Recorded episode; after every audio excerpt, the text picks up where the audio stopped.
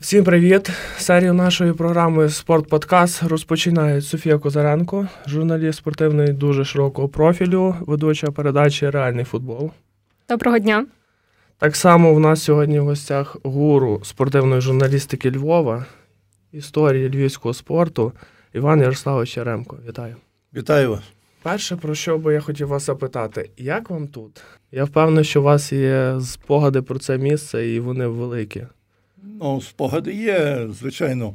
Я думаю, що вперше в приміщенні будинку радіо, може, саме не в цьому, але е, в приміщенні я був десь, може, років 50 тому, 1972 як я повернувся. Тобто мене відпустили з армії, бо я служив два роки. І я повернувся до спортивної журналістики, і, власне, щось тут було, не пам'ятаю.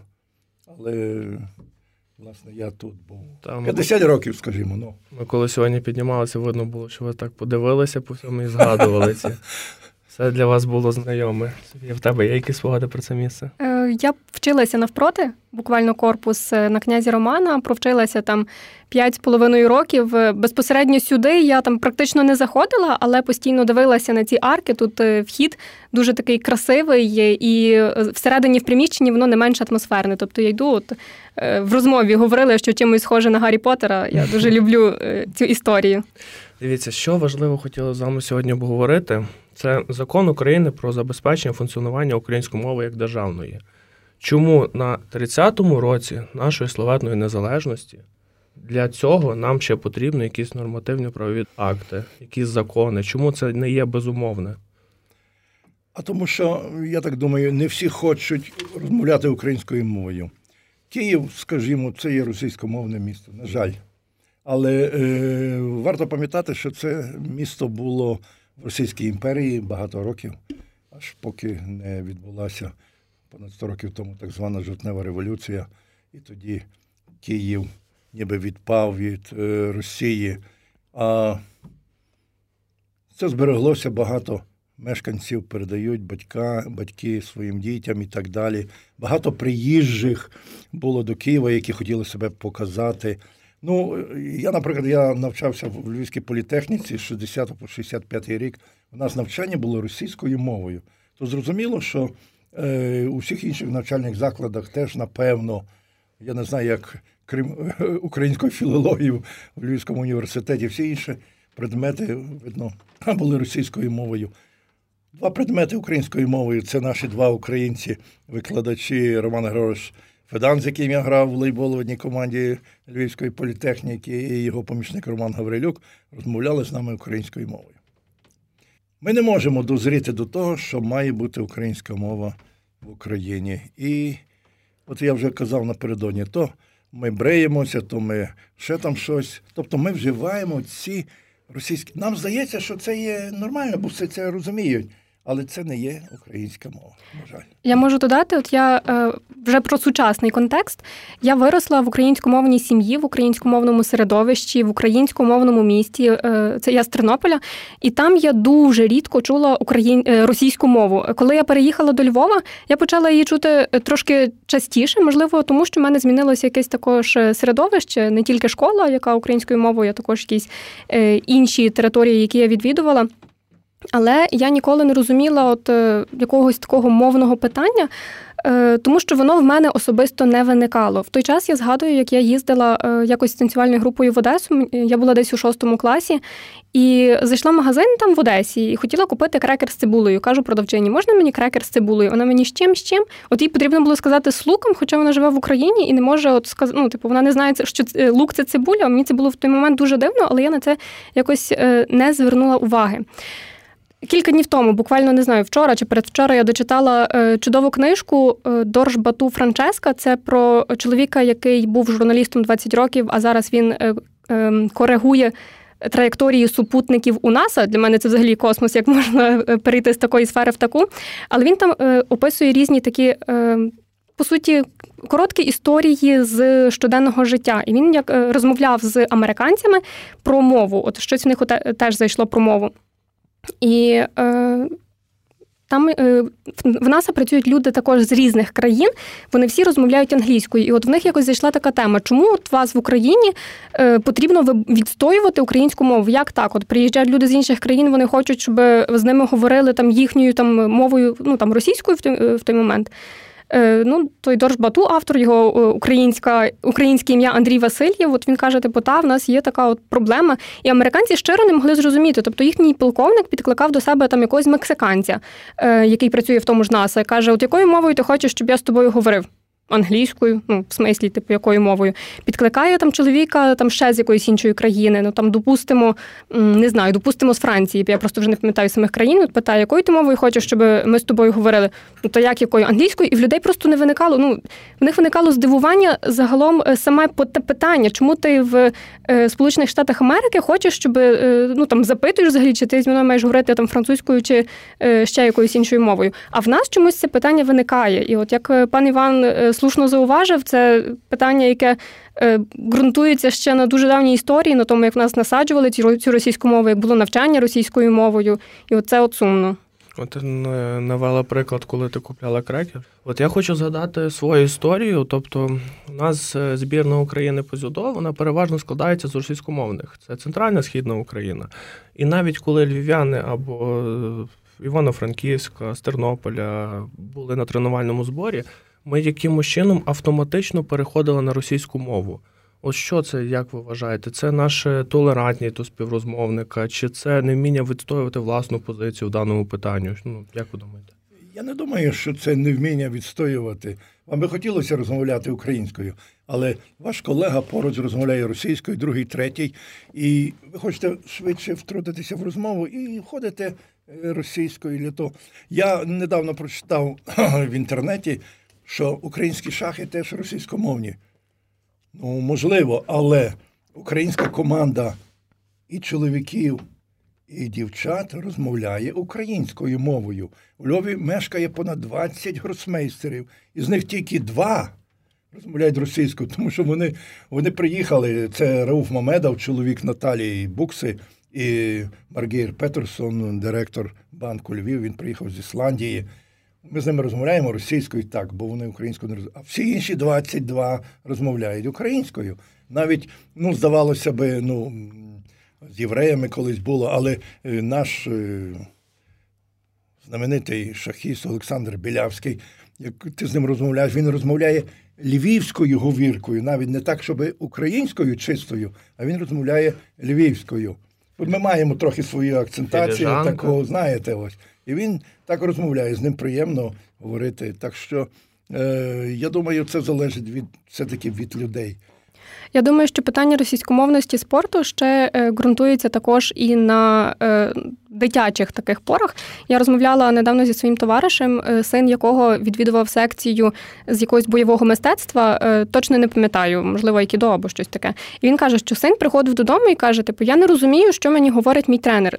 А тренер говорив російською. Тобто, це діти, це діти, які от з маличку вони сприймають, що є там нормою в цій країні і загалом в цьому світі. І до них от тренери ну, розмовляють російською. Не знаю наскільки це поширене питання у Львові, тому що е, коли я спілкуюся з цими там дитячими тренерами, десь там в своїх інтерв'ю, це буквально кілька хвилин е, під час там дитячих змагань. Вони зазвичай мені там говорять українською в коментарях. Але як бачимо, що десь там в їхніх тренувальних середовищах не можуть з дітьми говорити російською. І з маличку виходить, що це це толерується, це звикається. Потім ті діти їдуть на змагання е, в інші області, де говорять російською, і вони ну їм нормально нормально перейти на російську, бо це їхній тренер, це їхній приклад. Він говорить російською. От я хотів втрутитися, перепрошую Сергію. Ні, це а, не інтерв'ю, це діалог. Ні, ні, ну що саме мені видається, що в деяких видах спорту бракує термінології спортивної. Тому тренери е, керують, дають команди, так як вони прочитали в, в книжках, методичках і так далі. Вони користуються росій... це є російська мова, вони користуються російською мовою. Треба би над тим працювати, щоб у кожному виді спорту була своя термінологія українська. І тоді легко тренера заставити, навіть заставити, щоб він тренував українською мовою. А він іншої не вміє. Йому трудно навіть перекласти буде з російської на українську цю команду, яку треба дати. Ну там багато ще вживається так би, японських інших висловів, то це зрозуміло. Але якщо сказати дитині, пересувайтесь сюди, іди, українською мовою треба. Тобто термінологія має бути для кожного виду спорту українська. Ну, звичайно, Софія, ти казала про те, що ти коли брала інтерв'ю, і в тебе чи, чи завжди в тебе було українськомовні? Чи бували такі випадки, що російська мова, і ти не ніяко себе поводиш, бо ти не знаєш, чи переводити його на українську мову, чи субтитри давати, як вести себе в тій ситуації? Е, я себе вже звично в цій ситуації, на жаль, почуваю, тому що е, в мене не виникає питання там перекладати, не перекладати. Я завжди перекладаю. Це є політика нашого телеканалу. Я з нею дуже погоджуюся. Е, чому там я польську перекладаю, а російську маю не перекладати. І російськомовних коментарів у мене насправді багато. Тобто, якщо я десь їжджу на змагання, які там ну з кількох міст там з цілої України приїжджають, е, то дуже часто в мене хоча б один коментар є російськомовний. Іноді там з п'яти коментарів в мене може бути чотири російськомовних, і я всі перекладаю. Е, бувають випадки, коли Людина запитує, а можна по-русски? Я кажу, давайте ми спробуємо українською. Кажу, мені прийдеться, е, ну я пояснюю людині, кажу, мені доводиться вас перекласти. Коли я вас перекладаю, е, це втрачаються всі емоції, які ви вкладаєте в свій коментар. Я намагаюся ну, так, такими словами пояснити, чому вартує спробувати. Е, ну, Мені кажуть, що там ну мені може там погано вдаватися. Я кажу, дивіться, це не прямий ефір. Ми можемо хоча б спробувати. Якщо вам там дуже буде не вдаватися, ну тоді там нехай там піду вам на уступки, але принаймні на початку пробувати. Е, з таких от е, показових для мене прикладів є те, що е, іноді люди навпаки в житті російськомовні там спеціально переходять в коментарях на українську. Я влітку чи весною. Не пам'ятаю, ну суть в тому не не, не так вже й давно писала коментар Ірини Кленіної, там дівчинка наша баскетболістка Настя Ковтун, вона поїхала за кордон працювати. І тренерка, яка не за національністю росіянка, вона до нас до Львова приїхала з Росії. Вона говорила: ну, це не була чиста українська, але вона мені в коментарях е, намагалася говорити там тою українською, яку вона знає. І і це було класно. Я розумію, що вона е, ну, поважає нашу країну, поважає країну, в якій вона живе, і вона ну, в коментарях намагається говорити українською. Якщо це йде там ну не дуже чиста українська, але зрозуміло, що людина там говорить е, тою українською, яку вона вміє, я тоді не перекладаю, тоді можна. Е, також е, Санжар, він коли приїхав тренувати е, Карпати, сам він в інших командах е, розмовляв російською. Тут в Україні, ой, не в Україні, у Львові він е, намагався говорити українською. Так, вона в нього теж була там, можливо, не максимально чиста, але це добре. Тобто він все одно показує своє ставлення, що можна переходити. Чудово. Тобто таких принципових моментів не було, що люди не казали, я тільки по-російськи, я не збираюся. Були були такі. такі моменти, бо казали, я не можу говорити російською, мені це там погано вдається, е, я буду там дуже ну там дико виглядати. Ну, нема ради тоді, тоді перекладаю. Я хотів би втрутитися вже на футбольну тему. Скажімо, Та-та. Карпати тренували багато. Е, тому що зачепила Соня е, Санжар, тренер Карпат. Я знаю багатьох тренерів, звичайно. Е, Валерій Яремченко з Донецька, гравець Шахтаря, потім і тренер. Ну, е, Він виростав в російськомовній атмосфері, це зрозуміло. Але коли він приїхав до Львова, він розмовляв українською. Українською розмовляв Олександр Іщенко, який приїхав з Києва, теж розмовляв українською. Ігор Йовічевич, правда? А, Людина з Балкан, з Єгославії, правда, приїхав і хотів говорити тільки українською. Українською старався говорити Олег Кононов, який є білорусом і теж тренував Карпати. Тобто сама атмосфера Карпат команди, видно, е, допомагала їм е, розмовляти українською. Вони розуміли, що так їх будуть розуміти краще, і навіть ну, і назовні якийсь імідж свій підтримувати, що він є в українській команді і він вміє розмовляти українською мовою. Тобто це багато що залежить від людини, яка хоче розмовляти. Круто, круто. Іван Ярославович, переходячи трошки від цієї тематики до історії, напевно, спортивної журналістики Львова. Розкажіть, будь ласка, як було свій час е, працювати в радянській системі журналістики, коли все треба було погоджувати так званими вищестоящими органами?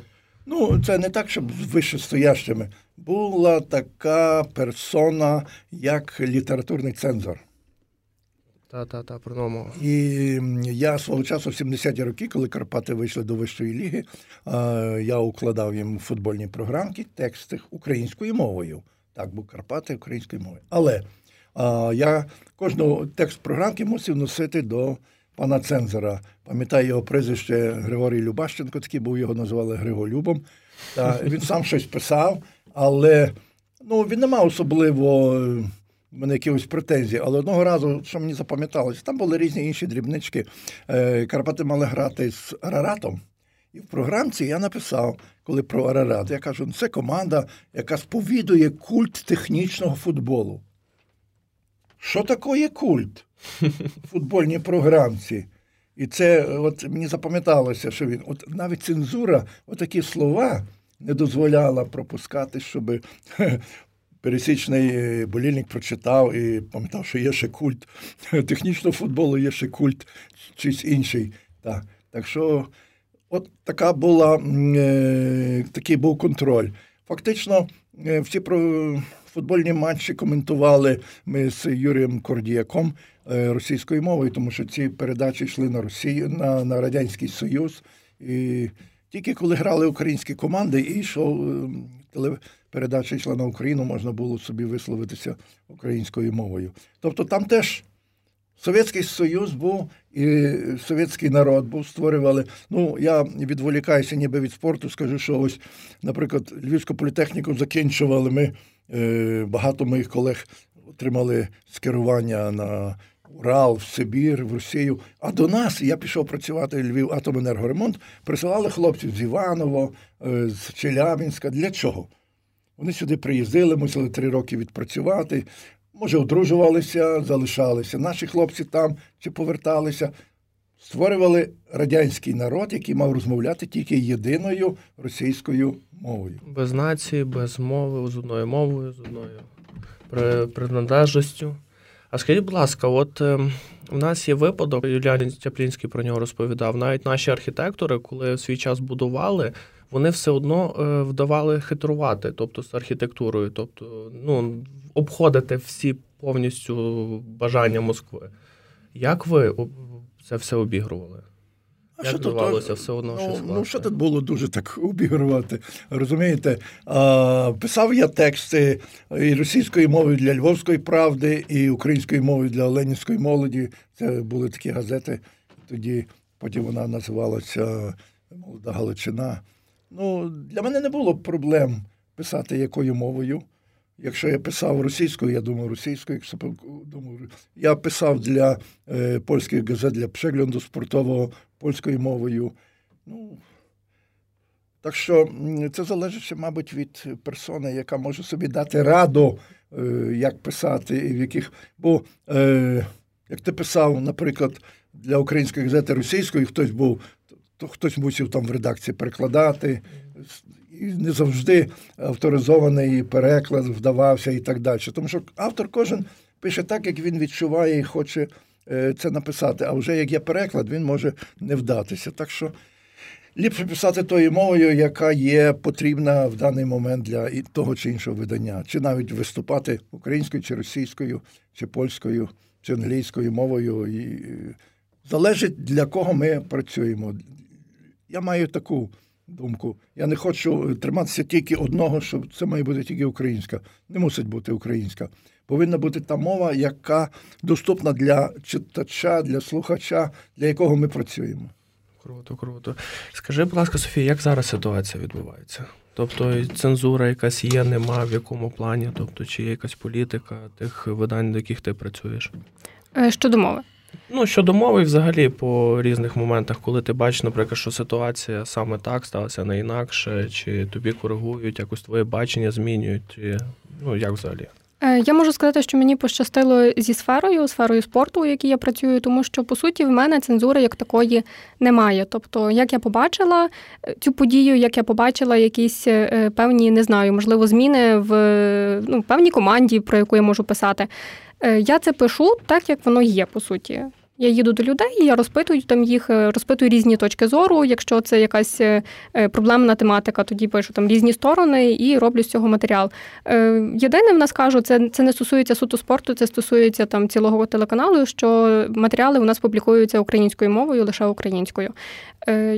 Запитувати мене, чи я там перекладаю, чи титрую. Бувають іноді забула додати, бувають іноді моменти, коли цей коментар він може бути там, ну, наприклад, якоюсь там ламаною російсько-українською, е, але він є дуже емоційний і дуже класний. Тоді я можу лишити е, оригінальну звукову доріжку, але внизу просто протитрувати. Тобто, це глядач все одно ну, зрозуміє. Е, скажи, будь ласка, а в плані того, як ти доносиш інформацію, тобто можеш сказати, що команда програла, можна сказати, команда програла в одні ворота. Тобто, це саме забарвлення, яке дасть е, читачу більше поглинання цьому процесу. Як ти це контролюєш, щоб бути максимально суб'єктивною? Е, Чи об'єктивною, точніше? Я намагаюсь бути об'єктивною, але, е, мабуть, через те, що я справді люблю ці команди або цих спортсменів, які є у нас у Львові. Я з ними там з багатьма знайома е, особисто, з деяким з деким вже могла потоваришувати. І я не можу залишатися там зовсім е, е, такою безпристрасною. Та, безпристрасною. Тобто, якщо до нас приїжджають, от була Галичанка, це ми вихідними грала одну восьму Єврокубка. Ну там було зрозуміло, за кого я вболіваю, було зрозуміло, за кого вболіває львівський глядач. Е, але все одно постійно в моїх коментарях є присутні дві сторони. Тобто е, я як одну команду е, записую там їхні враження про поєдинок, і другу. І якщо команда суперника вона справді була класною, справді переважала на полі, я про це скажу, чому ні? Тобто потрібно е, визнавати сильні сторони інших, і так навіть цікавіше, тому що якщо визнавати те, що твій суперник він є справді класним, він є потужним, то наступного разу, якщо ти в нього виграєш, ця перемога буде ще більше цінуватися. Тобто ти можеш похвалити білорусів за перший матч, так? Можу. Я я казала, що вони там добре виступили. Е, Також там, щоб ці матеріали були емоційніші, але е, ну, щоб вони були, не знаю, там більше. Е, об'єктивні. Я просто е, даю, є в нас така штука, як інтершум, це просто кусочок відео без е, моєї начитки. Я можу подивитися, от там дивіться, який класний гол там забила та сама Галичанка, дивіться, який класний гол забила Білорусь. Е, і просто даю цей шматочок, просто аби підкреслити його. І це може бути там з двох команд. Е, коли ми тебе е, величавили журналістом широкого профілю, е, хочеться почути англійську мову. Як ти коментуєш, як до цього дійшла? Тобто, це, це твоє суперзнання англійської мови, чи ти працювала над цим? Е, я насправді тільки один матч, е, що справді коментувала англійською. Це був це був турнір з водного полу. Це був не один так, матч, так. Е, міні-водне поло. Я забула, скільки там вже команд приїхало, але для мене це був дуже такий незвичний досвід. І мені буквально ввечері подзвонив ну там Віталій Крутяков він мені запропонував це. Я я погодилася. Це було десь 9 чи 10 вечора. Коментувати треба було на завтра. Я така сіла і думаю, що мені робити? От, Але е, просто я загалом вчила англійську. Е, мене не було це, не знаю, таке якесь з дитинства чи вроджене вміння е, нею розмовляти і розуміти. Це було моє свідоме рішення, коли вже переїхала до Львова, що я хочу навчитися добре розуміти і розмовляти англійською. Я два роки провчилася, посилено пішла в англійську школу. Це як курси, по суті.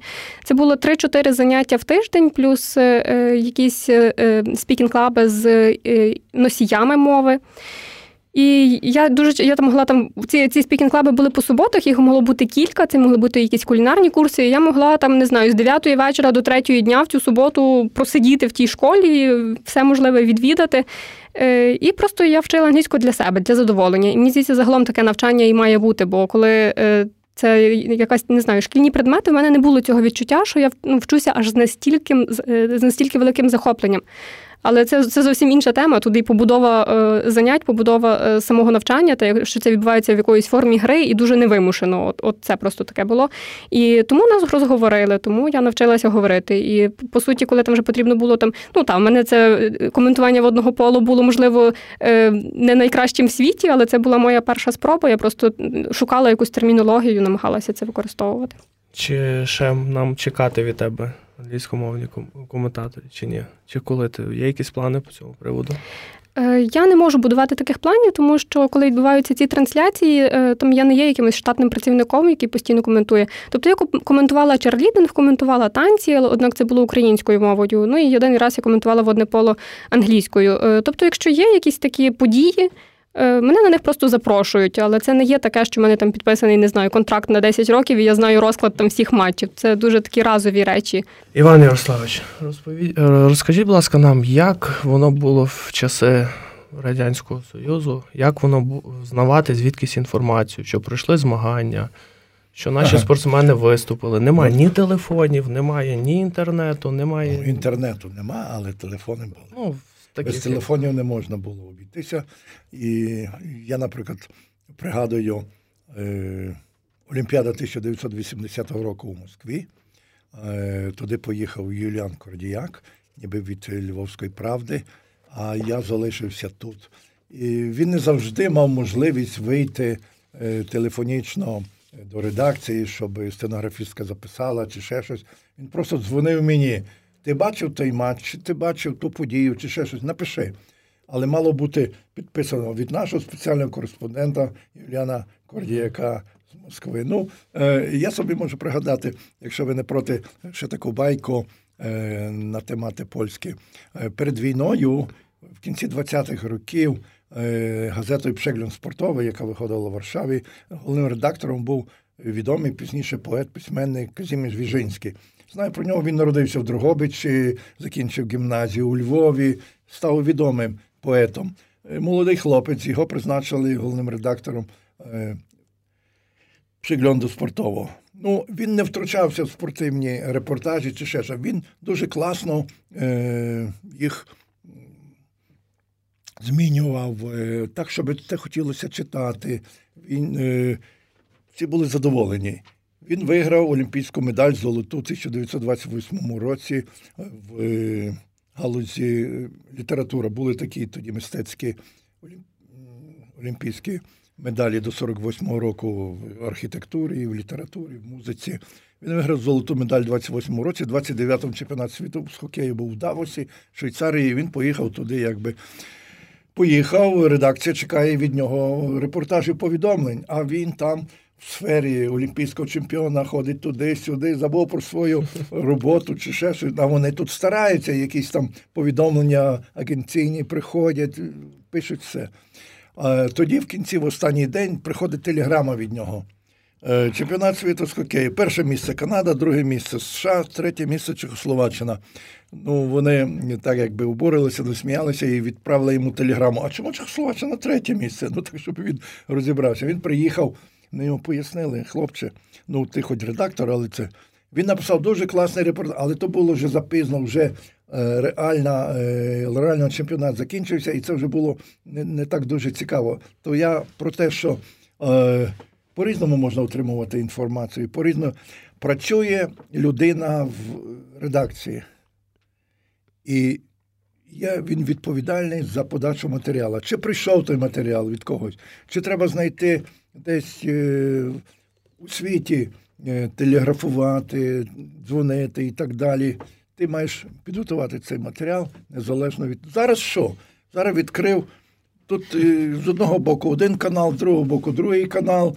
Ну, взяв, подивився, ага, де є цікавіше, чи що, чи до кого ти звикаєш, до кого з ким ти спілкуєшся, і ти вже маєш цю інформацію. Вона навіть відверто кажучи, навіть не є е, цікава. Я Тож, так мушу сказати. Е, ви тільки що казали правильно про те, що зараз дуже просто зайшов телефон, Фейсбук, сайт, Телеграм, всюди інформація, всюди вона є свіжа, щойно. Зараз от переклали італійський сайт, виставив якусь статтю про футбольний клуб. Зразу її переклали по телеграм-каналах, розтягнули. Як от я в Софії хочу спитати, як вивести свою новинку в топ серед того великої великої кількості інформації спортивної? Е, перша річ це, мабуть, подавати це якомога швидше. Тобто, якщо це йдуть якісь е, міжнародні змагання, тут, до речі, теж от англійська стає в нагоді. Е, є сайти з різних видів спорту, де ця інформація публікується швидше. От ті самі там час Results, де можна відразу бачити, там як відбувається гра, і відповідно таким чином ти стаєш ем, одним з тих. Хто першими опублікує цю інформацію, також аби бути конкурентно спроможними.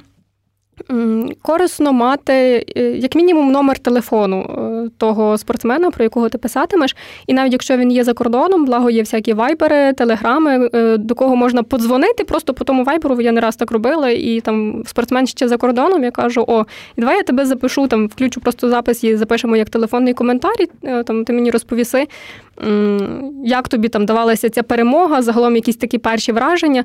І потім вже там людина, поки там за тиждень добереться додому, бо змагання можуть бути ще не закінчені, потім ще дорога іноді важка з пересадками, з перельотами, а ще треба відпочити. І це виходить різниця в цих матеріалах тиждень. Тобто, е, перше джерело, е, ніби як перша інформація про якусь там якийсь добуток, він може відбутися в той самий день, просто з людиною зідзвонитися по вайберу. А потім, коли ну і зрозуміло, це буде коротка інформація, просто е, там не буде якого, ну це телебачення. В нас потрібно якесь відео або перекрити цей матеріал. Якщо немає там якогось якісного відео, це все одно мусить бути якась коротка інформація просто там про здобуток і ну, якісь враження там телефоном. Потім, коли людина повертається вже до Львова, то можна зробити якийсь більший матеріал, вже там більше якось проаналізувати, е, розлогіше з відео, з е, розмовами. І цей матеріал також має право на життя, і це теж е, наші телеглядачі дуже дивляться, навіть якщо це може бути і за тиждень, і за два після того, як змагання завершилися. От я помітила ще таку тенденцію, що наш телеглядач. Е, він дуже любить от е, особисті історії. Тобто, якщо це якісь особисті види спорту, е, особливо не знаю, чомусь силові, мабуть, по картинці глядачу подобається нашому, то Такі матеріали вони набирають і багато переглядів, багато поширень. От нещодавно я робила про те, що Кордіяка, наш львівський спортсмен, він став найсильнішою людиною України. То я пішла до нього в гості, до нього в ну, масажний кабінет, де він працює. Він також масажист. І просто зробила десь на хвилини чотири, мабуть, матеріал про те, от ким він є ще в своєму повсякденному житті, крім того, що він найсильніша людина України. І, звичайно ж, я і про змагання з ним поговорила. То цей матеріал набрав поза 400 тисяч переглядів. Е, там лише на Фейсбуці, тут плюс доплюсувати ще Ютуб, доплюсувати ще телебачення саме. І от, е, от такі речі вони людям пасують. Тобто на початку може бути просто коротка інформація з якимось таким коментарем, але навіть втрачаючи оперативність, якщо потім зробити якийсь більший, розлогіший, цікавіший матеріал, воно дуже заходить. Е, мені дуже сподобалось, ти сказав про особистий особисту історію вложити в це. Я собі нагадав, як колись було змагання в Тбілісі. Е, і повертаючи звідти, мені зателефонувала журналістка і каже: Опишіть, будь ласка, як відбулося, тобто які ваші враження. Ну і я розповів. Я там, чесно кажучи, дуже погано відборовся. Тобто там дві сутички було, там не було про що в плані спорту говорити. І трошки перевів на тему того, що це досвід для мене, там цікаве місто привіз додому, там, а що привезли? Кажу, ну там магнітики. І привіз е, чачу і вино, тобто там для своїх друзів, типу, передати їм. Вона така, а, добре, чудово, дякую, дякую, все, подякували. І на слідчий день виходить газета і заголовок. З Тбілісі привіз вино і чачу. Якщо в двох словах, то після цього мої тренування стали більш усиленими від тренера. Тобто тренер сказав, що більше ти так на змагання не будеш їздити за чачою та вином. Насправді е, в мене теж була одна така історія. Ем, ну, не я не я звідкись приносила медалі. Я знімала змагання з плавання тут у Львові. Пам'ятаю, що це НСК, е, просто неба, е, були дуже класні змагання. І ем, я ще працювала тоді на іншому телеканалі, на ТРК Львів. Зі мною знімав такий старший оператор. Який, А я загалом робила свої, мабуть, перші кроки в журналістиці ще. Е, і я е, записала е, коментар когось, хто приплив перший на доріжці, і записала когось, хто приплив не перший. Але мені, от якраз ця дитина, яка приплила не першою, не пам'ятаю, чи це хлопчик, це дівчинка чи дівчинка, але дуже класно розповіли там емоційно, що та я не виграв. Для мене це досвід. От як ти кажеш, що ну. Не лише перемогами живе спорт, тобто до цих перемог треба дуже довго йти. І я собі вже придумала, як я це обіграю. Насправді, ну класна історія була. Е, І мені оператор каже: ну, все, треба тепер ще один коментар писати, щоб хтось хто припливе перший. Я кажу, та ні, мені цього в принципі достатньо. У мене є переможець, в мене є той, хто от, е, ну там. Е, розповів мені класну історію, як він набуває досвіду. Він мені сказав. Погана в тебе журналістка, нічого з тебе не виросте. Він якийсь був не в гуморі. От. Ну, Він звик з іншими людьми працювати, які працювали трохи інакше, ніж ти. і він звик до того, бо він підлеглі людина. Йому журналіст каже, знімай то, там то, перше місце, і він звик до такого, а ти його якимось чином збила. Так. Е, і таким чином, от у нас також є там е, це особливо в командному в командних видах спорту. Помітно, що коли команда перемагає, вболівальники часом, що клас, це найкраща команда в світі. Ми вас так любимо, так у вас віримо. Коли команда програє, іноді е, сипеться такий ну, такий хейт. Сьогодні іншомовне слово в таку тему, але тим не менше. І і треба нагадувати цим людям, що перемоги також куються поразками. Тобто це є те, що мусить бути. Це не не може просто якась команда чи якийсь спортсмен от перемагати всю історію свого життя. Таким чином е, цей вид спорту стає і менш цікавим. Тобто, якщо команда е, йде занадто гладко, то за нею вже стає менш цікаво дивитися, бо немає інтриги. Ну, це правильно, це правильно. О, можна я втручуся? Я, наприклад, я я тепер ем, ну, я пишу переважно про шахи.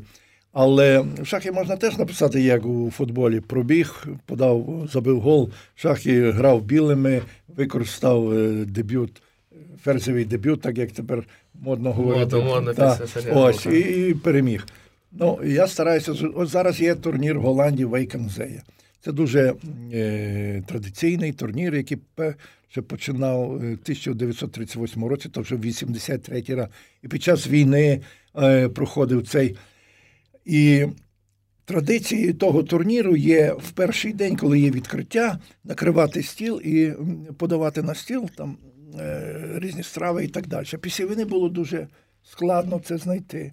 І е, можна було зробити тільки горохову зупу для учасників. І та горохова зупа стала потім традиційною для всіх майбутніх поколінь. Е, Вже можна було щось інше подавати і краще, але горохова зупа завжди була в меню. І коли я, наприклад, там ну не кожен рік, але я пам'ятаю, коли треба десь відштовхнутися, то я кажу, що ось е, учасники після відкриття з'їли традиційну горохову зупу. Це відразу. Якимось чином виділяє саме цей турнір, де є горохова зупа. Або, наприклад, якщо писати про турнір, який проходить в Гібралтарі, то там є е, такий вид мав, які живуть там десь в горах. Е, я забув, як вони називаються, і про них завжди спортсмени е, згадують. Ось Наталя Букса кілька років тому була на турнірі, я її розпитував, вона каже, так, я ту мав побачила. Ну, Тобто є щось цікавіше, таке, яке відносить саме до цього змагання, до цього турніру. І це сприяє тому, що матеріал може стати цікавішим. У нас е, е, от в футбольній журналістиці, от як я працюю в реальному футболі е, не лише ведучою а журналісткою, це теж можна дуже добре продивитися, тому що загалом це програма про локальний обласний футбол. Те, як борються між собою Демня і Гіче, ну це буде знати обмежене коло людей. Але ми намагаємося там в своїх сюжетах подати також. Загалом це це село, чи це там містечко. От я пам'ятаю, один з моїх таких улюблених матеріалів е, за минулий сезон це була моя поїздка в Дрогобич. Е, і я там розповідала загалом про розвиток футболу е, в Дрогобичі від, мабуть, із моменту початку загалом футболу у Дрогобичі. І ми поїхали, поїздили по різних точках. От дивіться, тут є стадіон, тут є проблеми, там він закинутий, а тут центральна площа Дрогобича, а ще тут там сіль видобувають. Таким чином, цей матеріал вже стає от цікавішим. Це так само, як та горохова зуба, це те, чим воно запам'ятовується. Також от ми е, знімали цього року. Таке маленьке, от Дрогобич, це по суті там місто, це туристична також е, точка. А на противагу знімала е, матч у Розворянах. Там також команди, про які, мабуть, обмежене коло дуже людей знає. Але це було село, в яке ми їхали дуже так заплутано. Тобто ми їдемо і розуміємо, там з того боку поле, з того боку е, там сонячні електростанції, а дорога чим далі, тим стає гірша. І ми приїхали в таке дуже-дуже глухе село, воно не знаю, може жителів на 500. І е, прямо біля футболь, саме от цей футбольний стадіон його покосили і огородили просто на пасовиську. І це було дуже атмосферно. Поруч з нами ходили гуси, вони геготіли, я їх дала також свій сюжет. Е, десь там паслася коза, і це додає свого свого своєї атмосфери. Це взагалом така атмосфера цього реального обласного футболу. І от це те саме те, що потрібно передавати. Я смішну історію додам, як кажеш, по селах. Розповід... Е, футбольні поля по селах дійсно там, де пасовисько, де є якийсь пляц, де є місце. І розповідав мені таку байку Габар Вайда, наш відомий футбольний воротар команди Карпати. Він потім багато років працював в Карпатах. Він каже, він сам Закарпаття починав, власне, теж в сільській команді. І каже, граємо ми е, в одному селі, і я виходжу на поле, а тут. Е, корови паслися, позалишалися, і каже, і я буцею стаю туди всередину, і так е, хлопці о, це добрий знак. Можна посміятися, але так це до перемоги, на селі так буває. А скажіть, будь ласка, чи популярний зараз напрямок спортивна журналістика? Яка на даний момент ситуація от з вашої сторони? Як ви бачите? Мабуть, Соня краще знає. Я не знаю цього. бо Якщо говорити відверто, я не є журналіст за фахом. Я ніколи не навчався в, на факультеті журналістики чи в, в тому чи іншому навчальному закладі. Журналістика для мене це якби ну, хобі, улюблена справа, якою я займаюся вже, я кажу, стільки років, що я ще в школі, пам'ятаю, в школі завжди є така, як то називає, стінна газета. А, а так як я був спортсменом там активним, і виступав за різні команди, то мене заставляли завжди написати репортаж, як наша команда зіграла там і там. І це я я, я з цього починав, і то мені сподобалося. І пізніше я багато читав про спорт, і газети, і видання, різні книжки. Так що, знаючи, що і польську мову, тоді було багато можливостей отримати інформацію за кордону. І це мене привело до журналістики. Чесно кажучи, то для мене відкриття, що ви журналіст самоучка. Ні, я не журналіст. Ну, по великому але, але, але, Та я е, також дивувалася. Я я, я в школі вчився добре, тобто я грамотно писав і говорив теж. Це мені дозволило якби відразу війти, не мати проблеми. Починав. Перші мої рядки були в газеті, молодіжній газеті Ленська молодь, молода Галичина. Завідувач відділом спорту був Семен Плоткін, хороша людина. І, власне, коли я прийшов до нього і кажу, Семене Марковичу, я е, Семене Борисовичу, да, бо Маркович це був Лазарев в Києві, і каже йому, я би хотів щось. Звичайно, добре, в мене нема там е, людини, яка би могла піти на змагання з фехтування, які там були на початку березня у нас. Це був 1968 рік. Так. І я туди пішов і написав йому ну, ну, такий звіт. Ну, Звичайно, е, не дуже добре, не дуже гарно, не дуже вміло. Але приніс йому ті 30 рядків, він так взяв, тут поправив, там поправив, і потім каже: важливо ще перше речення, яке входить. Ти можеш написати. Коли я виходив з дому, падав дощ, чи щось такому дозі, щоб це втягнутися. Так, і от він мене навчив. Потім з Юліаном Кордяком ми відомим журналістом, тележурналістом там ми співпрацювали. Тобто я е, хотів допомогти кожному, бо я розумів, що мого вміння є мало, але як я буду е, допомагати, то це мені теж допоможе, бо я кручуся в тій сфері і з ними розмовляю. Я робив статистику Карпат з першого матчу, і це мені дозволило, наприклад, в 69-му році, коли команда Карпати вийшла до фіналу. Власне, Плоткін мені каже: слухай, є замовлення з радянського спорту. Це була спортивна газета, така українська, щоб ми їм написали про команду Карпати. Все, ти маєш ту різну статистику, то все інше байки. І ми зробили цілий розворот спортивної спортивній газеті. Там увійшло все. І я себе почув вже тоді, що ось на республіканську Прийшло газету я так? вийшов. Та, ось, Ну, отак. Тобто е, завжди е, я не залишався тільки до того до того тексту, ще, ще до чогось. Я завжди шукав щось, якусь таку, як би Соня сказала, цікавинку. Так. Ось. Для того, щоб той матеріал ну, е, був красивіший.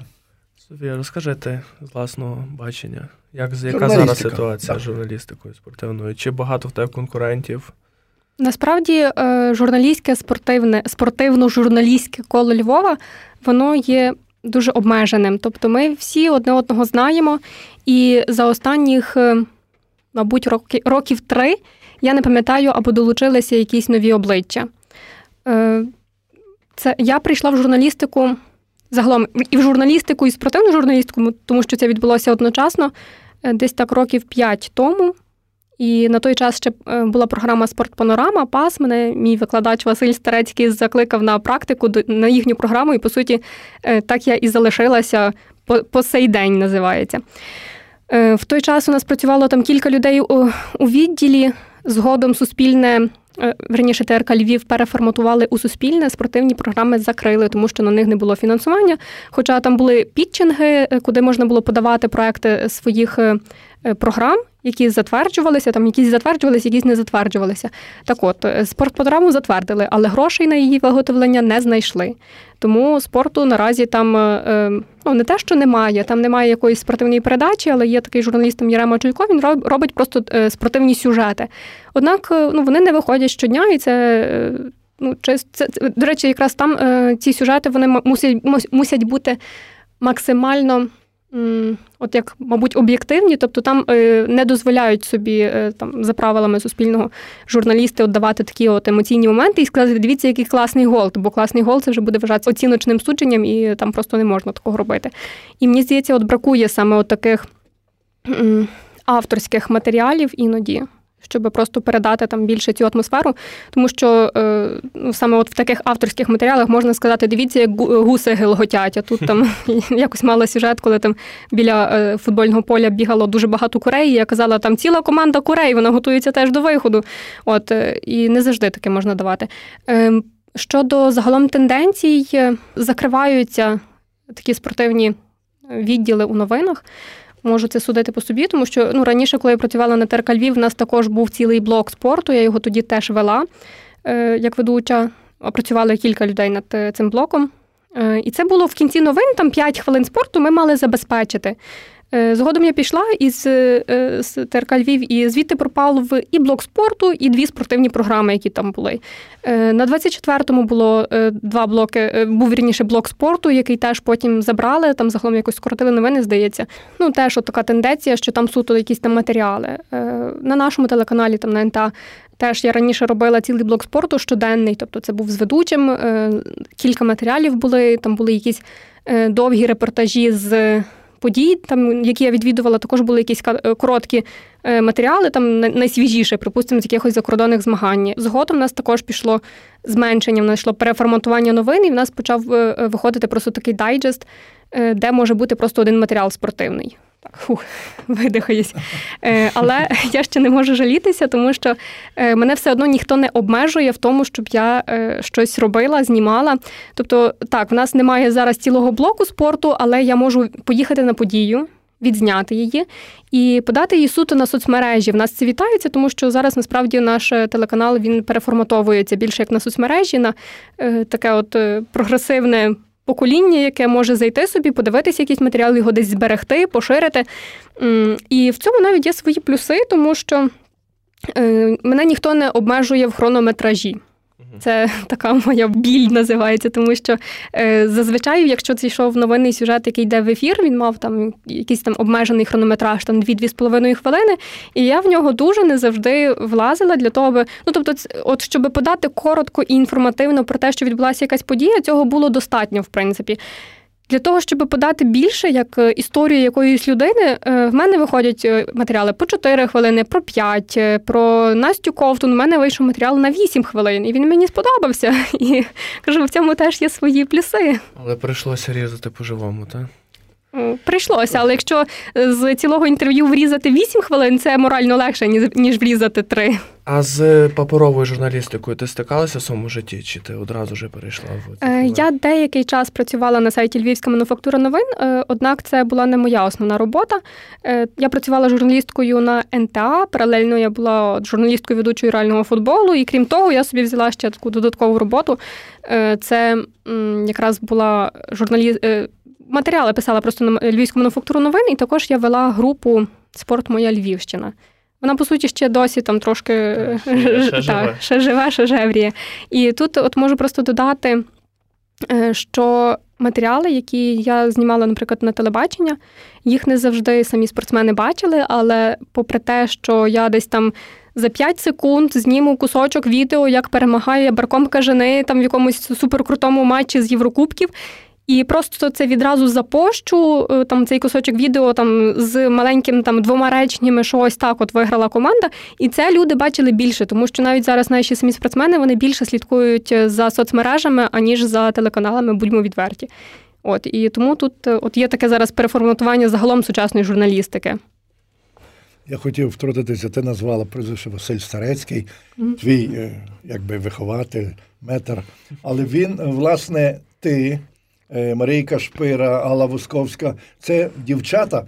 У нас в журналістиці не було дівчат, жінок. І, власне, оці дівчата, які молоді, гарні, е, такі привабливі, власне, тому їх на телебачення там взяли, щоб їх видно було. І це перша жіноча якби команда. Я, наприклад, е, на Нам навіть кажуть, що ми схожі дуже часто. Трошки. так. А, Я знаю з центрального телебачення, бо я ж перепрошую, що кожен раз нагадую, що я вже старий. А, Наприклад, а, там були там були е, жіночі коментатори, але це була Єроміна, олімпійська чемпіонка по баскетболу, спортсменка. Це була Анна Дмитрієва, дуже відома тенісистка спортсменка. Е, там була Олена Вайцехівська, сербунка у воду, олімпійська чемпіонка. І батько, між іншим, починав зі Львова ще. І це були спортсменки, тобто вони знали, про що говорять. А ці дівчата вони прийшли тільки в спорт. Вони мусили його вивчати, знайомитися, і це, власне, додає їм е, якби додаткові такі бали, бали, бали на те, що вони розуміються в цьому спорті. Так. А от скажіть, Іван яка зараз ситуація з паперовою журналістикою? Ну, бо по великому рахунку, навіть якщо ми беремо таких гігантів, як ну, взагалі журналістику паперову, там New York Times, де Deutsche Welle, вони всі переходять в, в телефони, в додатки, в Фейсбук. Як зараз? Ну, очевидно, це потреба часу. Е, подивіться, у Львові е, позакривало кілька газет. Наприклад, була Львівська газета, правда, її зараз немає, вона є в електронному виді, десь там ще якісь інші. Тобто е, бачать, що це скоріше піде, цим будуть більше цікавитися. Зараз мало людей читають взагалі паперову журналістику. Ну, знову ж, старші люди, які звикли до того, йдуть до кіоску купують газету, вдома почитають. Може, вони не мають навіть інтернету вдома, вони не мають можливості прочитати це в електронному виді. Але вони знають, що якщо є на папері, то я то прочитаю і завжди можу відкласти газету, взяти її з собою перед обідом, прочитати там чи ще щось. Тобто вони дістають задоволення від того, що вони читають паперову річ. Так само книжки Тепер ніби менше люди читають книжки. Менше, більше аудіокниги беруть а, варх. А я читаю. Ну, я звик до того, і мені цікаво. У мене на полиці лежить 3-4 книжки. Я від настрою, який я маю сьогодні, я буду читати цю чи іншу книжку. Ось є смішно. Я я помітила, що якщо читати паперові книжки, то менше відволікаєшся. І мене це також. Ну, я люблю паперові читати, і того і зір менше втомлюється. Так, Ти зосереджуєшся на на тому, що ти так. і ти не чуєш, нічого не впливає на тебе з боку. Якось так. Ну тут характерний приклад це мій дідусь, який досі читає газети, купляє ну, чекай, газети, мабуть, мого віку твій але дідусь. він приходить, прочитав газети, прийшов, поклав і вечір у нього Ютуб. Там п'ять має, каналів, має, має можливість, так, я розумію. Це такий мікс. Він дістає більше задоволений, бо і то, і то. Я пам'ятаю, я був школярем, я вже зазначив, що я любив е, читати всі. Я був школярем, в Другобичі я вчився. І в неділю я був перший біля газетного кіоску, тому що в неділю приходила газета, спортивна газета, радянський спорт вона називалася, совєтський спорт. Е, радянське слово Дрогобицька газета і Радянська Україна це ну, була Київська газета. Я був перший біля кіоску. Це дві, дві, три, три, десять копійок коштували всі чотири газети. І я пам'ятаю, не раз я вже стою, приходить якийсь дядько, а тільки два примірники спортивної газети давали. І вже раз купили друженька, опять этот пацан тут коротиться. Ось, Але я дотепер я собі взяв за правило цікаві матеріали вирізати, робити вирізки і складати в папочки. Я дотепер знаходжу, як мені щось треба, е, вирізки газет 50-х років. Так. Мені здається, що потреба на саме текстовий варіант інформації вона нікуди не поділася, просто вона переформатувалася більше у сайти. І е, газетам, як друкованим виданням, їм зараз е, значно важче конкурувати з цими сайтами, тому що е, вони мусять спочатку там ці журналісти вони там також пишуть текст, відповідно, так як і журналісти електронних видань.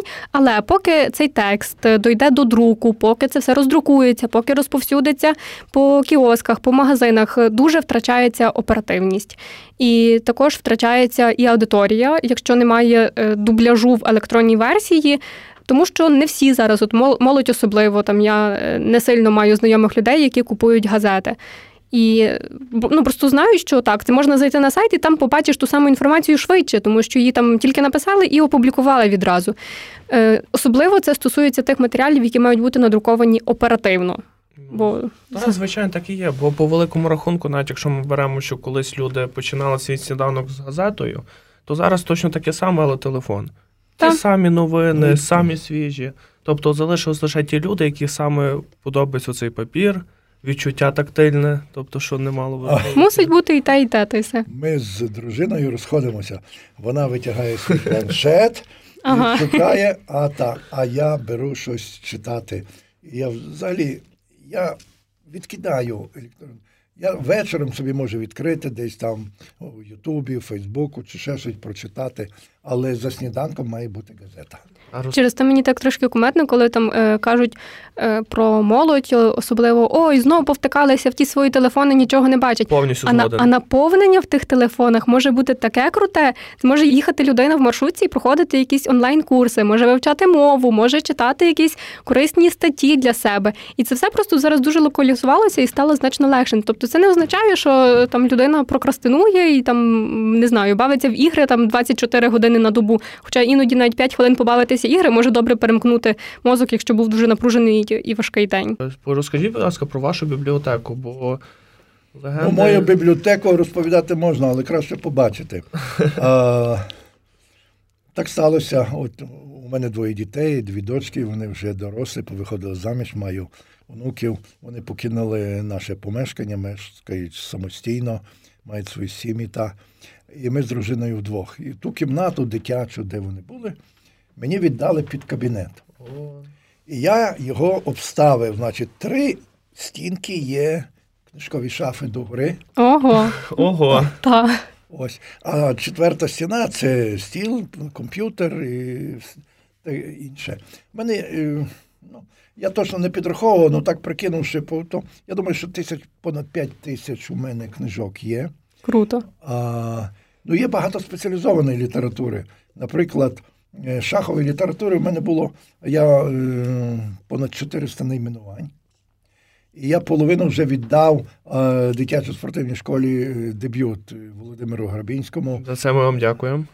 Він хороший керівник, директор і хороший тренер.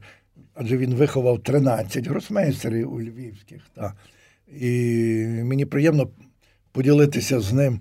Я йому Часом дзвоню, Володя, приїдь тут назбирали. Ой, я не маю часу. Чи що. Ну нарешті він, я їду. Я йому дві великі такі торби, бо е, література це ж важка. Е.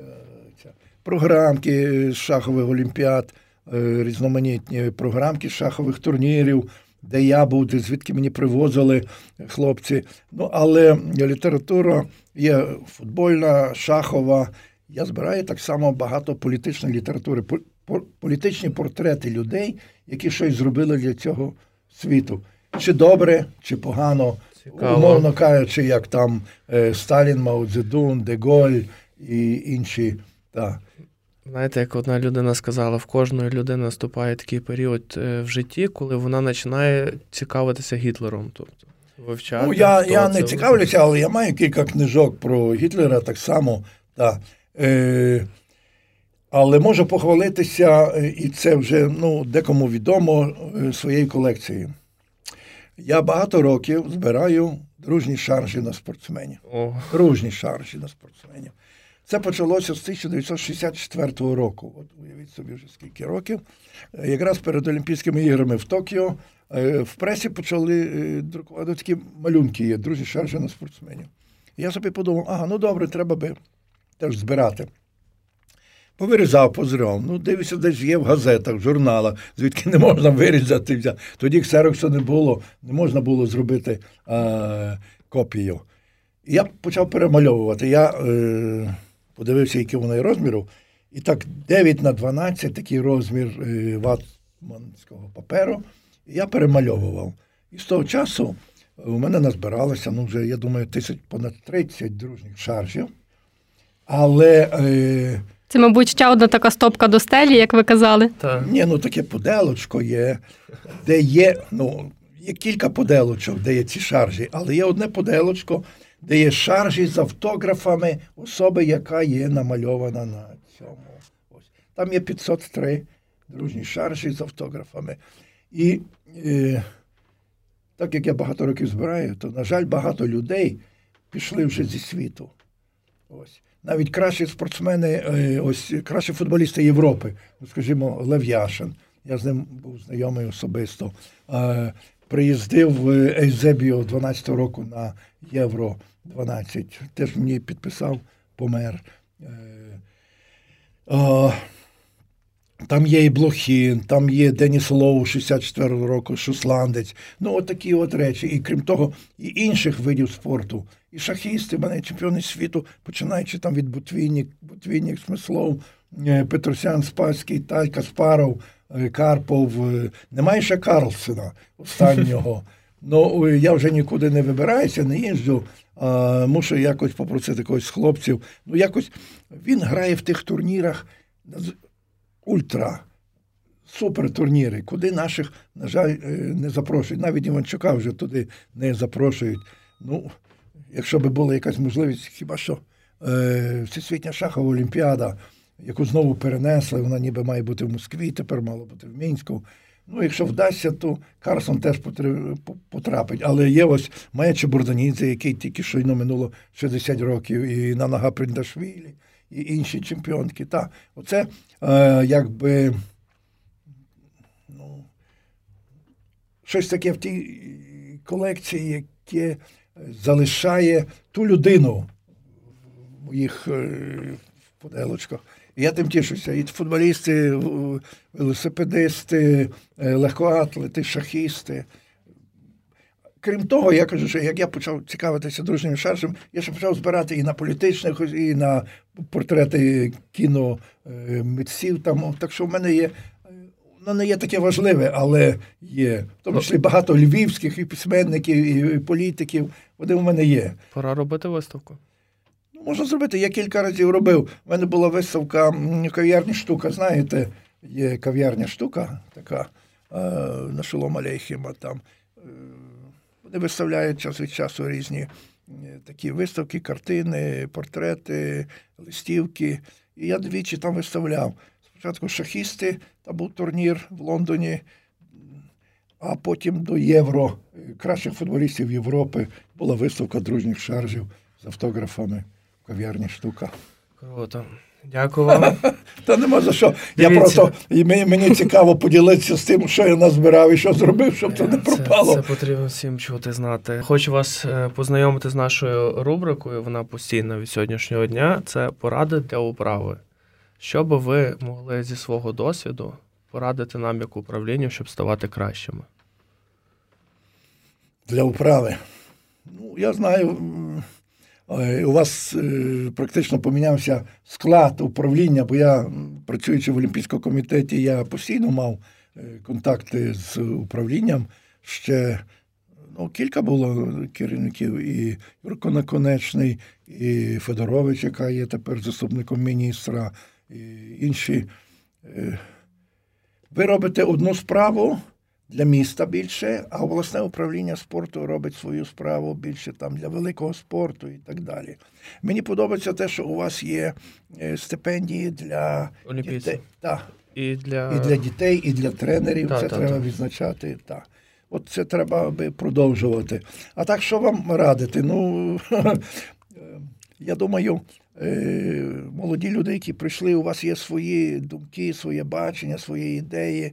Е, будь ласка, якщо вам треба зі мною порадитися, будь ласка, можете подзвонити. Ми обговоримо цю ідею, і я тоді признаюся, що я би хотів то бачити, або би сказав, що то не варто починати, бо шкода на то часу, сил, енергії і так далі. Так що, будь ласка, я готовий з вами співпрацювати. Дякую, дякую. Софія, в тебе твої якісь побажання для нас.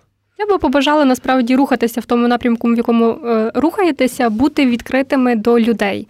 Е, в наш час це насправді дуже важливо і загалом е, От робити якісь такі класні речі саме медійної, е, медійного спрямування. І я бачу, що ви просто це вже започатковуєте. Там Ютуб канал свій, е, тобто начальник управління, він е, починає розповідати, не знаю, от вже познайомив з усіма членами управління, там управи, як ви кажете. І це дуже круто через те, що самі люди, які працюють в сфері спорту, вони бачать вас, ви вже перестаєте бути просто такими абстрактними е, ну, там, людьми, які там, ну та там є там управління, от воно там функціонує, працює. Вони бачать конкретно людей, які за цим стоять.